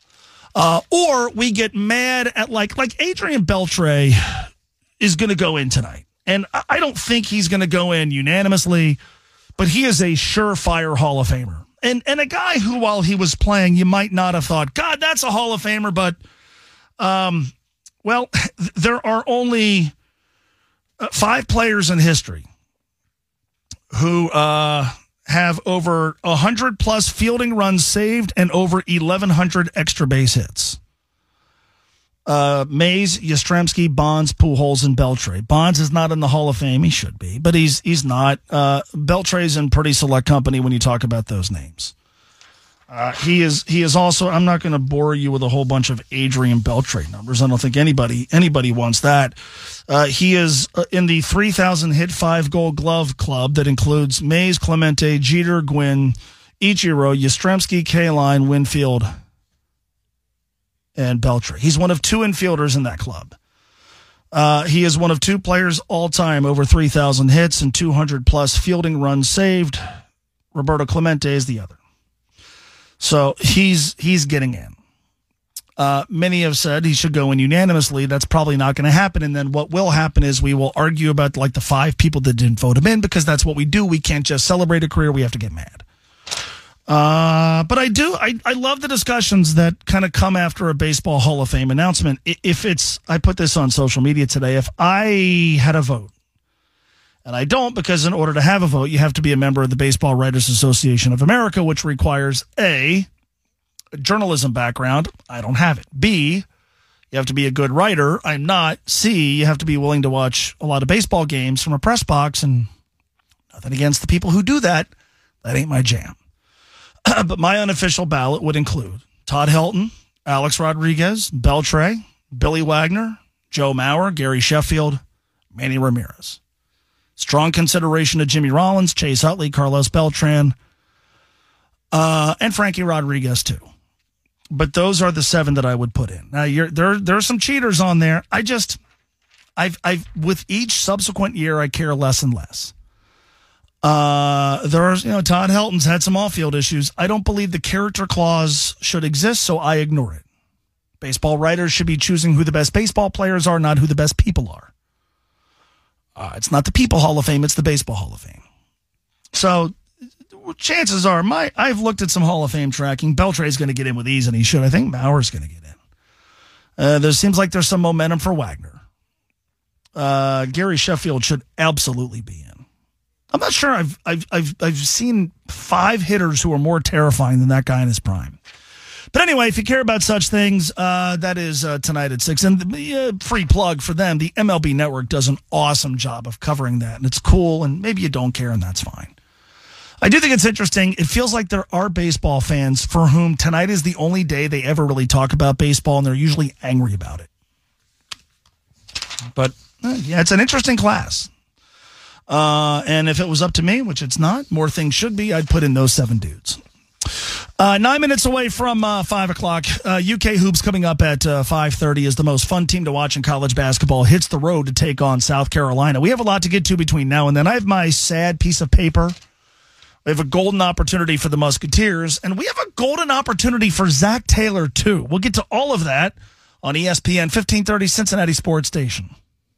You found Cincinnati's ESPN 1530. There you go. Five after five, ESPN 1530. Good afternoon. My name's Mo Egger. I uh, really do appreciate you listening. We're uh, we're finished here in 25 minutes. UK, South Carolina coming up at the bottom of the hour, or as normal people call it, 5:30. Tip off at uh, seven o'clock tonight. Uh, Wildcats with an awesome offensive display against Georgia on Saturday. Try to keep it going on the road against uh, the Gamecocks. So that doesn't give us a lot of time. I do want to do this because we had uh, Paul Dehner Jr. for the first hour, and then uh, Chad called us from the road and the uh, caravan back from uh, Lawrence. We we've been busy. Me rambling about baseball Hall of Fame voting and the Bearcat game last night. We've got uh, the Bengals and the the search for an offensive coordinator. I, I do have a few thoughts. First of all, on Brian Callahan's time in Cincinnati, because I, I, I feel like he and the offensive coaching staff are overlooked in three different areas, and I'm I'm sort of I I I, I certainly understand the value of continuity and the Bengals keeping the same offensive coaching staff together, but I'm I'm kind of viewing what they're going through now as a bit of an opportunity. Um, and we're going to get to all that here in a bit, but we've we've got folks who have been waiting, and I don't want to make people wait any longer. Uh, Bill in Oakley, thank you for your patience here on ESPN 1530. What's up? Well, I think there's somebody obvious for the offensive coordinator position that we're forgetting. It's somebody who's familiar with both Ja'Marr Chase and Joe Burrow. Mm-hmm. It's somebody who is not going to be interested in calling offensive plays. In fact, he may not. You, wouldn't even need him at the games. He'd be all right with that. somebody who uh, is possibly the, the the architect of the greatest college football team of all time. I'm talking about Ed Orgeron. Because I just want him here to go, go Bengals.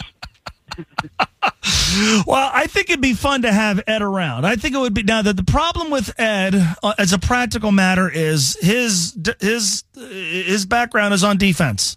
I I have no remote idea what Ed Orgeron is doing. Uh I'm guessing whatever he is doing, he is it involves having a lot of fun. I don't think he is coached. So yeah, I mean you could have Ed around. He could join us every week. He wouldn't need to be at the games. Chances are he probably wouldn't want to go to the games. And so yeah, on some level, having Ed with Joe and Ja'Marr and whichever other former LSU players they bring in would be fun. But as a as a practical matter, well, number one, I don't know that Ed has ever expressed a desire to work in the NFL. Number two, he's a defensive guy. But sure, we're thinking outside the box. I like it. I, I think, in all seriousness, when you look at Brian Callahan's time in, in town, he the right hand man for Zac Taylor for five years. And so, you know, we we we discuss struggles of the offense. Brian Callahan is a part of that. We discuss the success of the offense. Brian Callahan is a part of that. I, I, I just I can tell you from watching the Bengals from afar during this franchise flip, if you will, from also ran to one of the the better teams in the league to even a team that right now if you were to wager an amount of money that matters to you on whether or not the Bengals make the playoffs next year, I think you would say they do. I know I would. And that's assuming some things, but I, I, I don't think I don't think missing the playoffs this year is any reason to be completely down on the franchise. They did some things that caught up to them. The realities of the league caught up to him. The reality is this: it's really hard to win every single year, especially when you don't have your quarterback healthy for but a handful of games. Nonetheless, I, I've always felt like the offensive coaching staff, in some circles, doesn't get the credit it deserves for three things that stand out to me when I think of Brian Callahan's time in Cincinnati. And it's not to say that he's primarily responsible for any of these things, but he's had a hand in them. Like Joe Burrow's rookie season. I know I've said this on this show before it's it's not as simple as as a, as a lot of us have made it out to be where they draft him he shows up and he is immediately Joe Burrow without the benefit of a normal training camp a normal offseason no OTAs no preseason games Joe Burrow's NFL debut he wasn't perfect but he came this close to engineering a last minute drive that would have won the game against the Chargers now there was the the pushing off call on AJ Green, and then Randy Bullock injures both calves somehow, trying a game tying field goal. But I remember watching Joe Burrow's first game, going, "This looks like a guy who's more than ready to play quarterback at this level." And that sounds obvious. Yeah, he was the number one overall pick. He had led the the greatest offense of all time in college at LSU. He won the Heisman Trophy, but he looked in command of the offense. He looked sure of himself. He looked on the same page for the most part with the guys he was throwing to. He wasn't great. He, in many respects, played like a rookie. But the job the offensive coaching staff did in, in just getting him ready, Hey, it's Mo Egger. The college basketball season is heating up, and there's no better place to watch every game than Long Neck Sports Grill. There are 4K TVs all over the place at each Long Neck's location, and at Long Neck's, the sound is on for every big game. Plus, no place has a better beer selection and I say this often if you haven't tried Long Neck's wings, what are you waiting for? No matter who your team is, you'll be able to watch them at Long Neck's, Wilder, Hebron, and Richwood. Long Neck Sports Grill this college basketball season. Stay late, come often. Hey guys, it is Ryan. I'm not sure if you know this about me, but I'm a bit of a fun fanatic when I can. I like to work, but I like fun too. It's a thing. And now the truth is out there. I can tell you about my favorite place to have fun Chumba Casino. They have hundreds of social casino style games to choose from, with new games released each week. You can play for free anytime, anywhere and each day brings a new chance to collect daily bonuses. So join me in the fun. Sign up now at ChumbaCasino.com. No purchase necessary. VGW. Void were prohibited by law. See terms and conditions. 18 plus. With, with no real fallback plan, right? It wasn't like Justin Herbert where they were going to put Tyrod Taylor out there his first season. No preseason games. He's learning his offense on his parents' couch in Athens. I, I have felt since then – the offensive coaching staff deserves a world of credit for getting that done. Brian Callahan was a part of that. The playoff run in 2021 said this a lot at the time. The Bengals that year They go on a roll at the very end of the regular season. They win three playoff games. Now, at the end of the regular season, Joe Burrow puts up insane numbers against the Baltimore Ravens. And Ja'Marr Chase plays the greatest game I've ever seen a wide receiver play against the Kansas City Chiefs. Then the playoffs get here. And suddenly that awful offensive line went from an issue to a major problem. And yet, with the help of very good defensive play, elite special teams play, some luck, Joe Burrow being good at not turning over the football, Bengals got to the Super Bowl. A reason why I have felt, and I, I said this often in January and early February of 2022, I'll say it two years later. Say what you want about this coaching staff and the work they did this year. The offensive coaching work during that postseason run was elite because it cannot be easy to sit down in preparation for a playoff game, the quintessential must win, knowing our offensive line stinks. Our quarterback's going to get hit. We cannot block these guys. And it caught up to him in the Super Bowl. Had they had a competent offensive line, chances are they have a Lombardi trophy in their case right now at Paycor Stadium. But the job the coaching staff did that year in, all right, we, here's what we know. We, we've got to work around this offensive line and still be functional. That's what they were offensively. They weren't great. They weren't explosive. Offensive football wasn't the main reason why they won those games. But the offense didn't keep them from winning those games. Does Joe get a lot of that? Yes. Does the coaching staff deserve some of that credit? Hell yes. Said it at the time. I believe it two years later. To put together game plans around this major deficiency of an offensive line could not have been easy, and yet they did it. Not to the degree that they were putting up 35 points on everybody, but that they could found a, they could find a way to do just enough to win. That's a credit to Zac, and it's a credit to Brian Callahan too. And then honestly, I, I think the work the Bengals did with Jake Browning. Now it, it wasn't perfect. Would have loved to have seen them run it more against the Steelers in Jake's first start. Have no idea why Chase Brown wasn't around and then was a big part of the offense, and then late in the year was not much of a part of the offense. I'll always wonder about that, but they they had a quarterback who had never played. They had him ready to go. Even in that Pittsburgh game, they, they, you you you could see that that he was he wasn't in over his head. Now, the lion's share of that credit belongs with Jake, right? He looks like a good QB, looks like he's done his homework, looked like he was mentally and physically ready for the opportunity that finally came his way.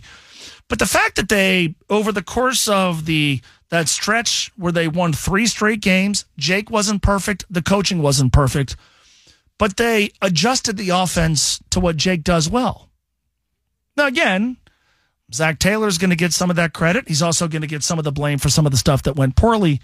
We'll say the same thing about Brian Callahan. I think those three things.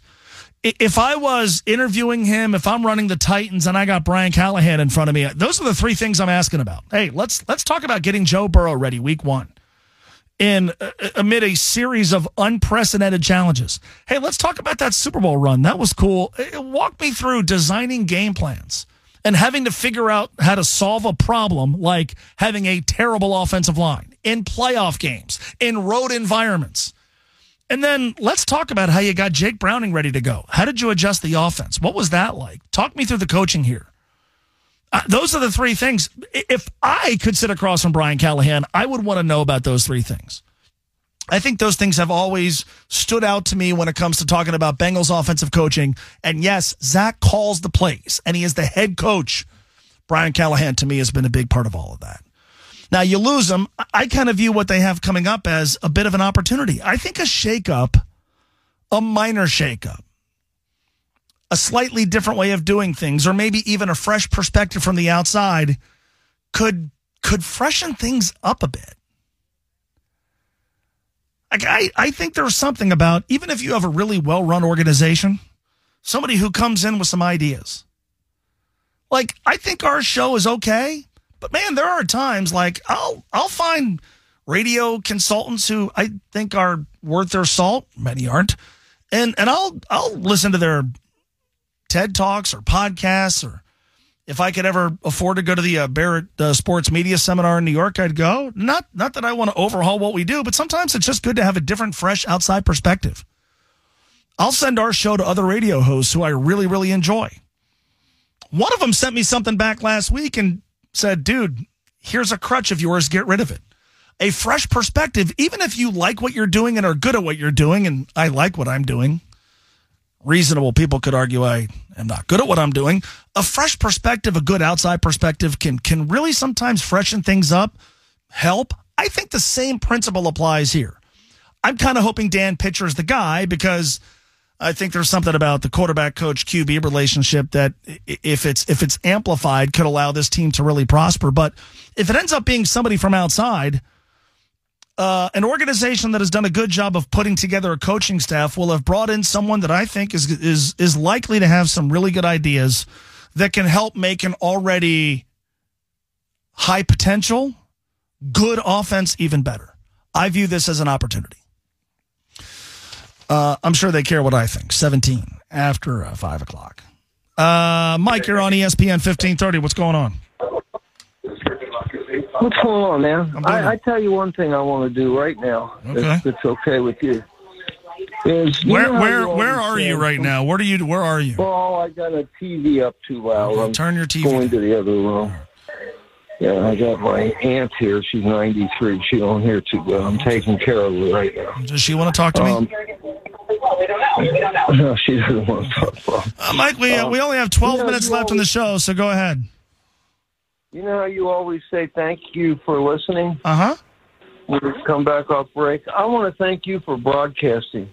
And I'm deeming this Fan Appreciation Day for Mo Egger because, brother, let me tell you, you appreciate us listening to you, but I- I'm telling you, Mo, you, you're a you're a hell of a broadcaster, and you meant a lot to me over the last several years. And I just wish people would tell you how much they appreciate you because They they they do more often than I let on, but that's very nice of you. Yeah, because you put your heart and soul into it, and you, you commit to it, and it's pretty obvious. Um, do you? Here's a question: Do you prefer if two different times of the year in sports?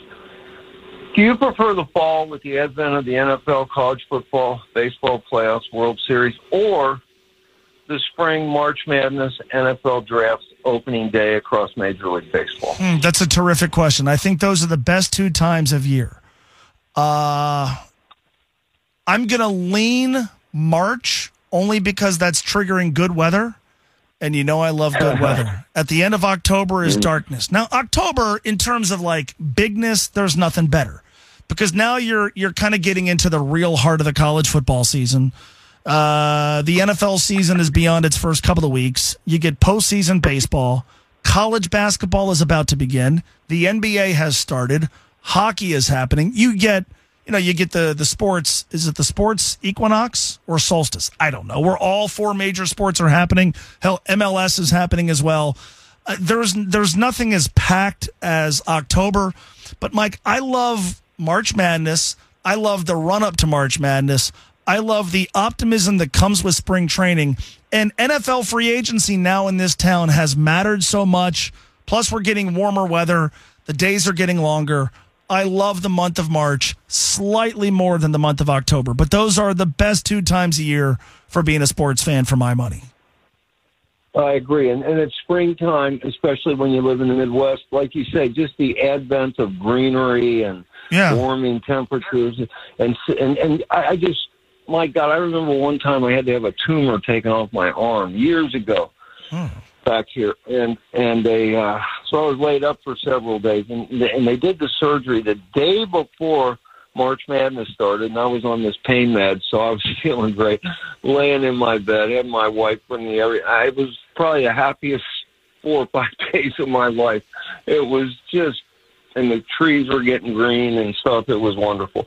Um, if you'll indulge me a minute, you know, what I really miss is the old days in the Missouri Valley Conference with UC and Drake. They had McCoy McLemore and Bradley had Chet the Jet Walker.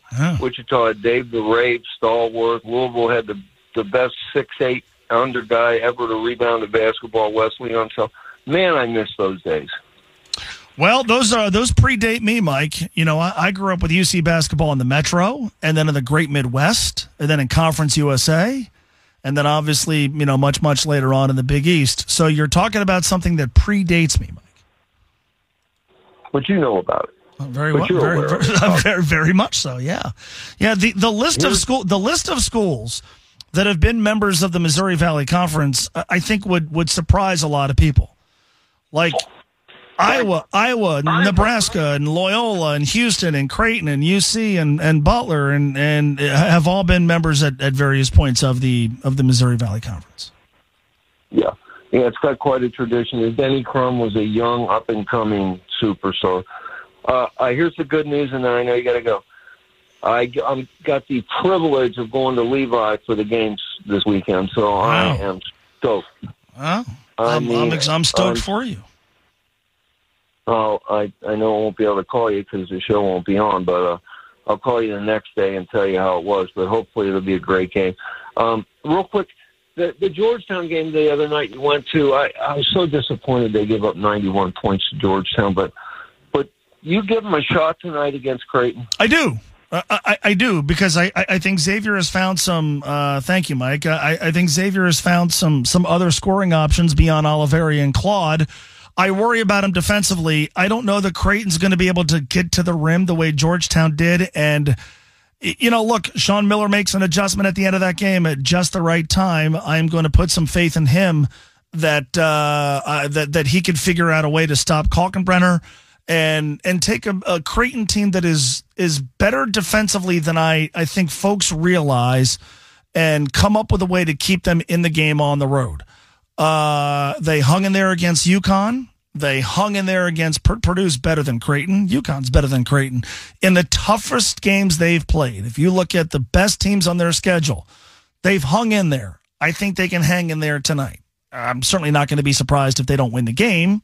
Truth be told, I don't think they will win the game. But yeah, I give them a chance, and I think the the offensive growth of that team has been something to behold.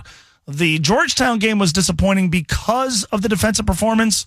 We'll see if Sean uh, can get his guys to uh, to clean that up. And look, it's it's not like their defensive issues were limited to how they played against Georgetown, but I think you can get uh, Creighton up and down and and take advantage of that, similar to the way they did against Providence. And I I do I, I give them a, a puncher's chance in Omaha tonight. We are way late. It's twenty three after five on ESPN fifteen thirty.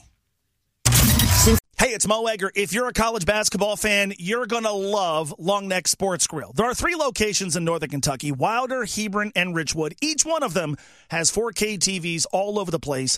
And at Longnecks, the sound is on for every big game. Plus, no place has a better beer selection, and the menu at Longnecks is awesome, but you've got to try their wings. No matter who your team is, you'll find them at Longnecks. This college basketball season, swing by Long Neck Sports Grill. Stay late, come often.